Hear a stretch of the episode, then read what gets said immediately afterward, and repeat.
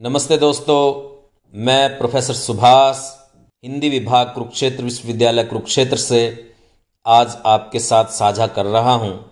हिंदी के लेखक, भीष्म साहनी का लेख, राष्ट्रीय एकता और भाषा की समस्या।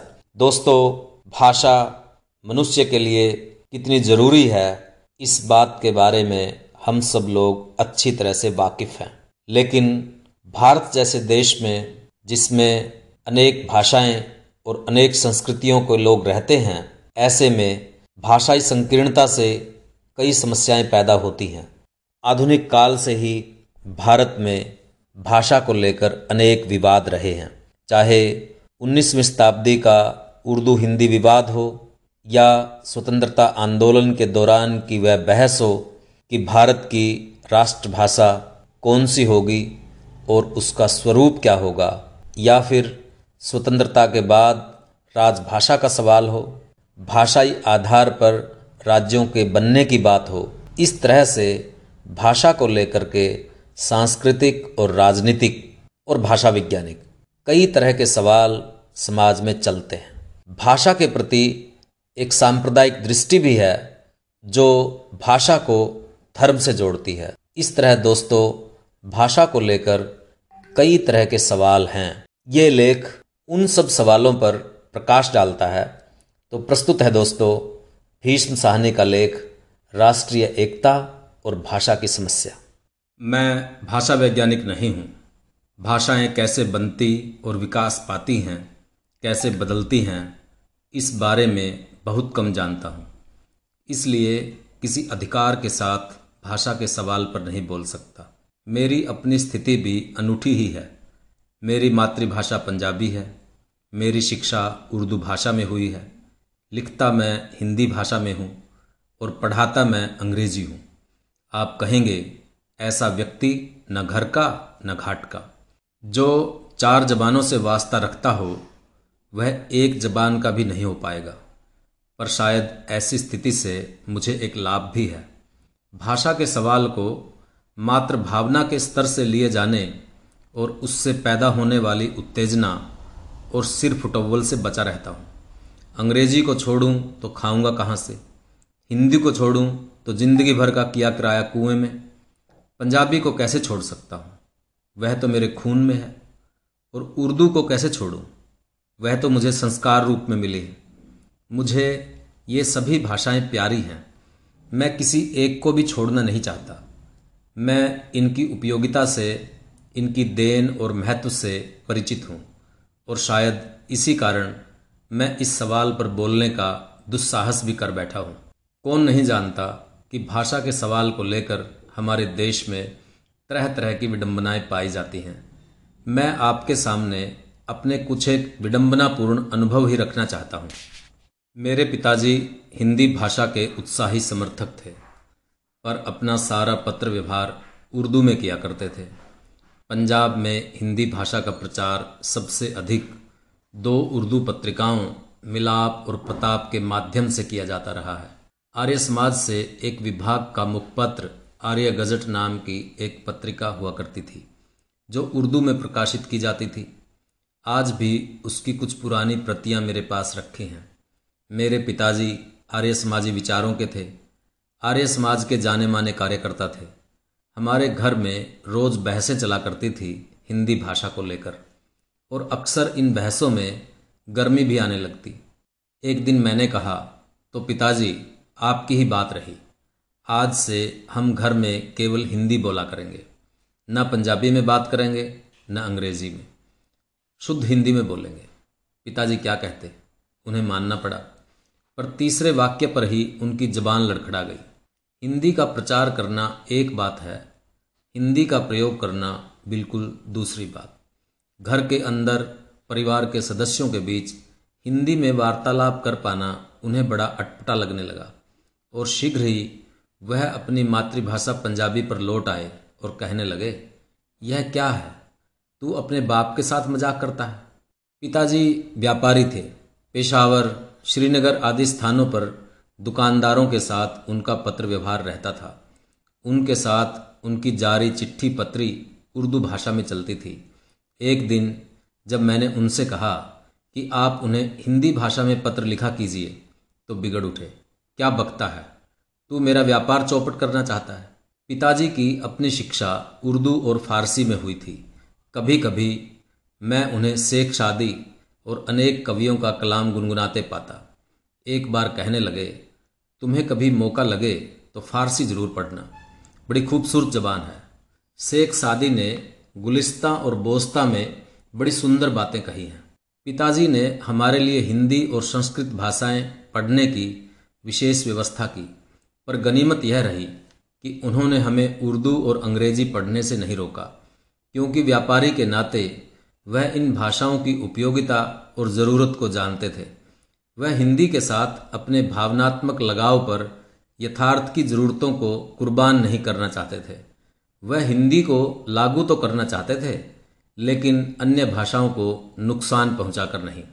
आज़ादी के बाद स्थिति बहुत कुछ बदली। जिस उदार दृष्टि की ज़रूरत थी, वह नहीं रही। हमारा देश बहुजातीय और बहुभाषी देश है। सभी लोग अपनी अपनी जबान से प्यार करते हैं और सभी अपनी अपनी जबान से जुड़े हैं। प्रत्येक व्यक्ति के लिए उसकी मातृभाषा सबसे सुंदर, सबसे मीठी भाषा होती है। उसमें उसकी माँ की आवाज़ बोलती है। सैकड़ों हज़ारों वर्षों की संस्कृति बोलती है। उसमें वह अपने दिल की धड़कनें सुनता है। इसलिए ज़बान का मसला नाजुक मसला है। इसे दूसरे का दिल दुखाकर, अपनी भाषा को ऊँचा और दूसरे की भाषा को छोटा कहकर नहीं सुलझाया जा सकता। पिछले कुछ सालों में जहाँ हिंदी का पठन पाठन बढ़ा है, वहाँ अहिंदी भाषी प्रांतों में हिंदी की लोकप्रियता कम हुई है। जमाना था जब दक्षिणी भारत में बड़े उत्साह से हिंदी का अध्ययन किया जाता था। मेरे एक तमिल मित्र दस वर्षों तक बहुत ही मामूली वेतन लेकर एक स्वयं सेवक की तरह हिंदी अध्यापन का काम तमिलनाडु में करते रहे थे, पर अब स्थिति बदल गई है। हिंदी डायरेक्टरेट द्वारा आयोजित एक लेखक कैंप में मुझे विशाखापट्टनम जाने का सुअवसर मिला। रेलगाड़ी में बैठा, मैं विशाखापट्टनम की ओर जा रहा था, जब उसी प्रदेश के रहने वाले एक मुसाफिर से बातें होने लगी। जब उस सज्जन को पता चला कि मैं हिंदी कैंप में भाग लेने जा रहा हूँ तो उसने मुँह फेर लिया। बड़ी रुखाई से बोले, तुम अपने घर से दूर बस इसी काम के लिए जा रहे हो?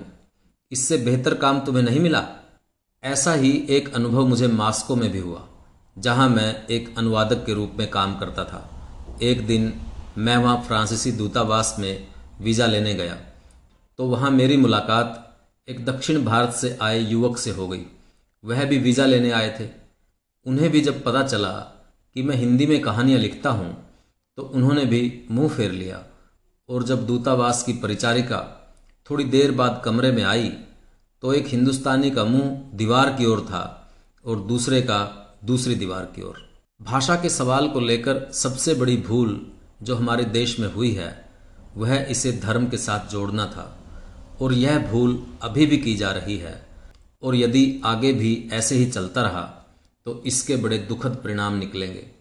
इस दृष्टि से सबसे विकट स्थिति उर्दू भाषा की रही है। उर्दू की कहानी भी अनूठी कहानी है। देश का बंटवारा होने पर पाकिस्तान ने अपनी राष्ट्रभाषा उर्दू घोषित की। हमारे यहाँ लोगों ने कहा, ठीक ही तो है। पाकिस्तान में मुसलमान बसते हैं। मुसलमानों की ज़बान उर्दू ही तो है। पर कुछ ही साल बाद पूर्वी पाकिस्तान, जो अब बांग्लादेश कहलाता है, के मुसलमानों ने कहा कि हमारी भाषा तो बंगाली है, उर्दू नहीं। और इसके कुछ ही दिन बाद पश्चिमी पंजाब के मुसलमान कहने लगे कि हमारी मातृभाषा तो पंजाबी है। और सिंध के मुसलमानों ने कहना शुरू कर दिया कि हमारी भाषा सिंधी है। और सीमा प्रांत के मुसलमानों ने कहा, उनकी ज़बान पस्तो है। ये आवाज़ें उठी ज़रूर, लेकिन सांप्रदायिकता का ज़ोर वहाँ भी ज़्यादा होने के कारण ये आवाज़ें दब गई। पर सवाल ज़रूर उठता है, अगर उर्दू ज़बान मुसलमानों की है तो बांग्लादेश के मुसलमान उर्दू को क्यों नहीं अपना पाए? अगर पंजाबी ज़बान सिख मत वालों की ज़बान है तो क्या वह मेरी ज़बान नहीं हो सकती? इसमें शक नहीं कि भावनात्मक लगाव के कारण हम अपने सहधर्मियों से जुड़ते हैं। अपनी जाति के लोगों से जुड़ते हैं, पर भाषा उनमें एक तत्व होती है, और वह भी कई बार निर्णायक तत्व नहीं होती। कहीं पर एक जाति के लोगों के धर्म अलग अलग होते हैं, पर भाषा एक होती है। कहीं कहीं पर धर्म एक होता है, पर भाषाएँ अलग अलग होती हैं। रूस में रहने वाली यहूदी की भाषा रूसी है। जर्मनी में रहने वाले यहूदी की भाषा जर्मन है। इंग्लैंड में रहने वाले यहूदी की भाषा अंग्रेज़ी है। भले ही धर्म सभी का एक है और भावनात्मक स्तर पर वे यहूदी धर्म और यहूदी भाषा से जुड़े हैं। बहुत दिन पहले एक बार मुझे नागपुर जाने का इत्तेफाक हुआ। पंजाब से निकले बहुत अरसा बीत चुका था और मैं बड़ा अकेला महसूस कर रहा था। नागपुर की सड़कों पर घूमते हुए मुझे एक दिन एक सरदार जी नज़र आ गए। वह दुबला पतला सरदार कोई पोस्टमैन था, जो साइकिल पर डाक बांटने निकला था। उसे देखते ही मैं उसके पीछे भाग खड़ा हुआ। मैंने कहा और नहीं, इसके साथ पंजाबी भाषा में दो बात तो कर सकूँगा। मैं लपक कर उसके पास पहुँचा। वह साइकिल पर से उतर आया और हैरान सा मेरी ओर देखने लगा। मैंने ठेठ पंजाबी में उसका अभिवादन किया और पंजाबी में ही उससे बतियाने लगा। लेकिन मेरी हैरानी की सीमा न रही। जब मैंने पाया कि वह मेरी बात नहीं समझ रहा है, वह सिख था, सिर पर केश थे, कलाई पर कड़ा था, लेकिन वह हतबुद्धि सा मेरे ओर देखे जा रहा था। मुझे झेप हुई। तब उसने मराठी भाषा में और टूटी फूटी हिंदुस्तानी में मुझसे कहा कि वह मेरी जबान नहीं जानता, कि उसके बाप दादा किसी जमाने में महाराष्ट्र में आकर बस गए थे और वह केवल मराठी भाषा ही जानता है। यदि भाषा मज़हब से जुड़ी है तो उस सरदार की भाषा पंजाबी क्यों नहीं थी? नागपुर में बस जाने वाले सिख की भाषा मराठी है, पंजाबी नहीं। केरल में बस जाने वाले मुसलमान की भाषा मलयालम है, उर्दू नहीं। हाँ किसी दूसरे भाषाई क्षेत्र में रहते हुए भी यदि कुछ लोग भावनात्मक कारणों से किसी भाषा से जुड़ते हैं तो इसका यह मतलब नहीं हो जाता कि भाषा धर्म से जुड़ी है। हमारे यहाँ ऐतिहासिक कारणों से ऐसे क्षेत्र भी हैं, जिनके अंदर ऐसे भाग पाए जाते हैं, जहाँ भारी संख्या में बसे हुए लोगों की भाषा, उस क्षेत्र की भाषा न होकर कोई दूसरी भाषा है। जैसे आंध्र प्रदेश में हैदराबाद का इलाका, जहाँ उर्दू बोली जाती है। बम्बई में बसे हुए हिंदी भाषी, पंजाबी भाषी तथा अनेक ऐसे भाषाएँ बोलने वाले लोग, लेकिन इससे भी हम यह नतीजा नहीं निकालते कि उनकी भाषा धर्म से जुड़ी है। हर प्रदेश की अपनी भाषा है, लेकिन अगर किसी इलाके की भाषा उर्दू रहते हुए भी आप यह कहकर उसे मान्यता नहीं देना चाहते कि उर्दू मुसलमानों की भाषा है तो यह आपकी अपनी सांप्रदायिकता ही है और कुछ नहीं। सांप्रदायिकता के हाथों किसी भाषा की क्या गति हो सकती है, इसकी मिसाल शायद उर्दू की स्थिति से बढ़कर और कहीं नहीं मिलेगी। उर्दू के बारे में तो कमाल यह है कि कभी कहा जाता है कि यह भाषा है और कभी कहा जाता है कि यह भाषा नहीं है। आप कहते हैं तो यह वजूद में आ जाती है, आप कहते नहीं हैं तो गायब हो जाती है। वर्षों पहले जब भारत सरकार की ओर से भाषा संबंधी एक कमीशन बनाया गया था तो एक वरिष्ठ हिंदी प्रेमी ने बड़ा चहक कर कहा था, उर्दू का काम तो हमने तमाम कर दिया। वह बोल उर्दू में ही रहे थे, लेकिन उन्हें इस बात का संतोष था कि उर्दू को उन्होंने मार मिटाया है। ज़ाहिर है, वह हवा में अपनी तलवार चलाकर नहीं आए थे। कभी यह भी कहा जाता है कि उर्दू अलग से कोई भाषा नहीं है, वह मात्र अलग लिपि है। यदि हिंदी और उर्दू एक ही भाषा है और उनकी दो लिपियाँ हैं तो आप दोनों लिपियों को मान्यता दे दीजिए। इसमें क्या दिक्कत है? लेकिन कुछ लोगों का कहना है कि साझी भाषा की एक ही लिपि हो सकती है और वह देवनागरी लिपि है। इसके पीछे तो यही जहनीत काम कर रही है कि लिपि को मारो, जबान अपने आप मर जाएगी। एक हवा उठी थी कि उर्दू को देवनागरी में लिखना चाहिए। क्योंकि हिंदी और उर्दू एक ही भाषा है, इसलिए उर्दू के कवि भी वास्तव में हिंदी के ही कवि हैं। पर जब पाठ्य पुस्तकें छपने लगी तो मीर, गालिब और उर्दू के अन्य कवियों का कहीं नाम नहीं। कहीं एकाध कवि को लेकर आलुओं पर से मिट्टी पहुँची गई थी। अगर इसके पीछे सच्चा विश्वास होता तो कौन नहीं जानता कि गालिब न केवल भारत के, बल्कि संसार भर के महान कवियों में माने जाते हैं। और उर्दू साहित्य ने हमारे देश के साहित्य को चार चाँद लगाए हैं। यदि सचमुच हमें इस साहित्य से प्रेम होता तो उसे सुरक्षित और अधिक विकसित कर पाने के लिए उसे पूरी पूरी मान्यता देते और उस भाषा और साहित्य की परंपराओं को जीवित रख पाने के भरसक प्रयत्न करते। हमारी स्थिति की विडंबना यह है कि हम कभी तो उर्दू के अस्तित्व से ही इनकार करते हैं और कभी केवल कागज़ी तौर पर उसके अस्तित्व को मान्यता देते हैं। जब कागज़ी मान्यता देते हैं तो उर्दू की तरक्की के लिए उर्दू बोर्ड खड़ा करते हैं, लाखों करोड़ों की रकम जुटाते हैं। लेकिन व्यवहार में उसके अस्तित्व को मान्यता नहीं देते। यह नीति बिल्कुल वही है कि किसी पेड़ की शाख पत्तियों पर तो पानी छिड़को, लेकिन पेड़ की जड़ काट दो। यदि आप सचमुच चाहते हैं कि उर्दू फले फूले तो आप ही का यह फ़र्ज़ भी हो जाता है कि आप स्वयं इस बात का अध्ययन करें और उसे उनके प्रदेश में बहाल करें। उसे सरकारी मान्यता मिले, स्कूलों, कॉलेजों में बाकायदा उर्दू पढ़ाई जाने लगे, उर्दू की शिक्षा जड़ पकड़े, बढ़े। कभी अनुदानों से भी भाषाएँ जीवित रह पाई हैं। यदि उर्दू के साथ न्याय नहीं किया गया तो हम सांप्रदायिकता के दोष से कभी मुक्त नहीं हो पाएँगे। हाल ही में हमारे गृह मंत्री ने टिप्पणी की है कि उर्दू आक्रमणकारियों की भाषा है। यह भाषा के सवाल को जानबूझकर सांप्रदायिकता का रंग देना है। कौन नहीं जानता कि उर्दू का जन्म हमारे देश में हुआ था। हमारे ही देशवासियों की प्रतिभा ने उसे विकसित किया है, निखारा है। 700 बरस पहले जहाँ से आक्रमणकारी आए थे, वहाँ की ज़बान न तब उर्दू थी, न आज है। और यदि आक्रमणकारियों की ज़बान को आप मान्यता नहीं देना चाहते तो संस्कृत भी तो आक्रमणकारियों की ही ज़बान थी। यह सवाल को जानबूझकर सियासी रंग देना है। किसी भाषा पर विचार करते समय न तो हम इस बात को प्राथमिकता देते हैं कि उस भाषा के बोलने वालों का धर्म क्या है, और न इस बात को कि वे आक्रमणकारी हैं अथवा नहीं। कौन नहीं जानता कि ये आक्रमणकारी मूलतः अपनी जाति के ही लोग थे। यह ऐतराज़ भी उठाया जाता है कि उर्दू में भारतीय संस्कृति से छाप न मिलकर किसी विदेशी बाहरी संस्कृति की छाप मिलती है। साकी और पैमाना की, गुलो बुलबुल की आदि आदि। क्या यह सच नहीं कि रेनासा काल में सारे यूरोप के साहित्य पर यूनानी और रोमन पुराण कथाओं की भरपूर छाप पड़ी थी? जो अब इन देशों के साहित्य का अभिन्न अंग बन गई है। क्या उससे अंग्रेज़ी साहित्य अंग्रेज़ी साहित्य ही नहीं रह गया था? या अंग्रेज़ी भाषा अंग्रेज़ी भाषा नहीं रह गई थी? हमारी स्थिति की विडंबना भाषा में शुद्धता पर ज़ोर देने में भी पाई जाती है। शुद्ध भाषा का मसला भी सांप्रदायिकता की ही देन है।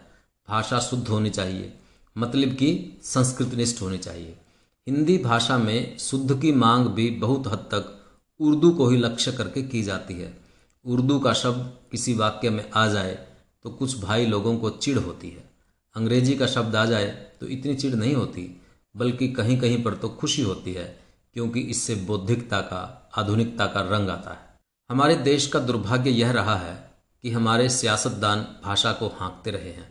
भाषा के नाम पर लोगों को हाँका नहीं जा सकता। मैं तो कहूँगा कि सियासतदान को भाषा के पीछे पीछे चलना चाहिए। उसके विकास क्रम को समझना चाहिए। भाषा खुद उसे रास्ता दिखाएगी। भाषा के आगे आगे चलकर उसका मार्गदर्शन नहीं करना चाहिए। हिंदी में से उर्दू के शब्दों को चुन चुनकर निकालने का काम, हिंदी के अंदर संस्कृत के शब्द ढूंढ ढूंढ कर ठूसने का काम हमारे सियासतदानों के ही हुक्म पर होता रहा है। सिगरेट पीना मना है, काट कर आपने धूम्रपान वर्जित है, लिख दिया। यह अपने मतानुसार भाषा को चलाने की चेष्टा है। उसे हाँकने की कोशिश है, वरना आप जनजीवन में पाए जाने वाले बोलचाल के शब्दों को क्यों नहीं अपनाते? भाषा का सवाल न तो स्कूलों, कॉलेजों की शिक्षा के क्षेत्र में अभी तक संतोषजनक ढंग से सुलझ पाया है, न विज्ञान और टेक्नोलॉजी के क्षेत्र में, न संस्कृति के क्षेत्र में, न ही प्रशासन के क्षेत्र में, क्योंकि इसे हल करने की कोशिश के पीछे भाषाई अंधराष्ट्रवाद अथवा संकीर्ण सांप्रदायिकता काम कर रही है। क्या कारण है कि अनेक देशों ने इसे सुभिते से हल कर लिया है, जबकि हमारे यहाँ यह और ज़्यादा पेचीदा होता चला गया है। स्विट्जरलैंड में तीन भाषाओं में सरकार का सारा काम चलता है, फ्रेंच, जर्मन और स्विस भाषाओं में। और स्विट्जरलैंड छोटा सा देश है। वहाँ किसी एक भाषा को आसानी से राष्ट्रभाषा घोषित किया जा सकता था और उसे ऊँचा दर्जा देकर अन्य भाषाओं को सहयोगी भाषाओं का दर्जा दिया जा सकता था। पर वहाँ भाषा के सवाल पर जात पात नहीं बरती जाती। हमारे यहाँ हर बात में जात पात ऊंच नीच चलती है। किसी भी समस्या को हम वस्तुनिष्ठ दृष्टि से देखने, आंकने में असमर्थ होते जा रहे हैं। जब तक विवेकपूर्ण, तर्कसंगत, सद्भावनापूर्ण और वैज्ञानिक दृष्टि से इस मसले को सुलझाने की कोशिश नहीं की जाती, उस वक्त तक यह प्रश्न हमारी प्रगति के रास्ते में बहुत बड़ी रुकावट बना रहेगा। दोस्तों ये था भीष्म साहनी का निबंध, राष्ट्रीय एकता और भाषा की समस्या। उम्मीद है दोस्तों, आपको ये निबंध पसंद आया होगा। आप इसे आगे बढ़ाइए। मिलते हैं किसी और निबंध के साथ। तब तक के लिए धन्यवाद।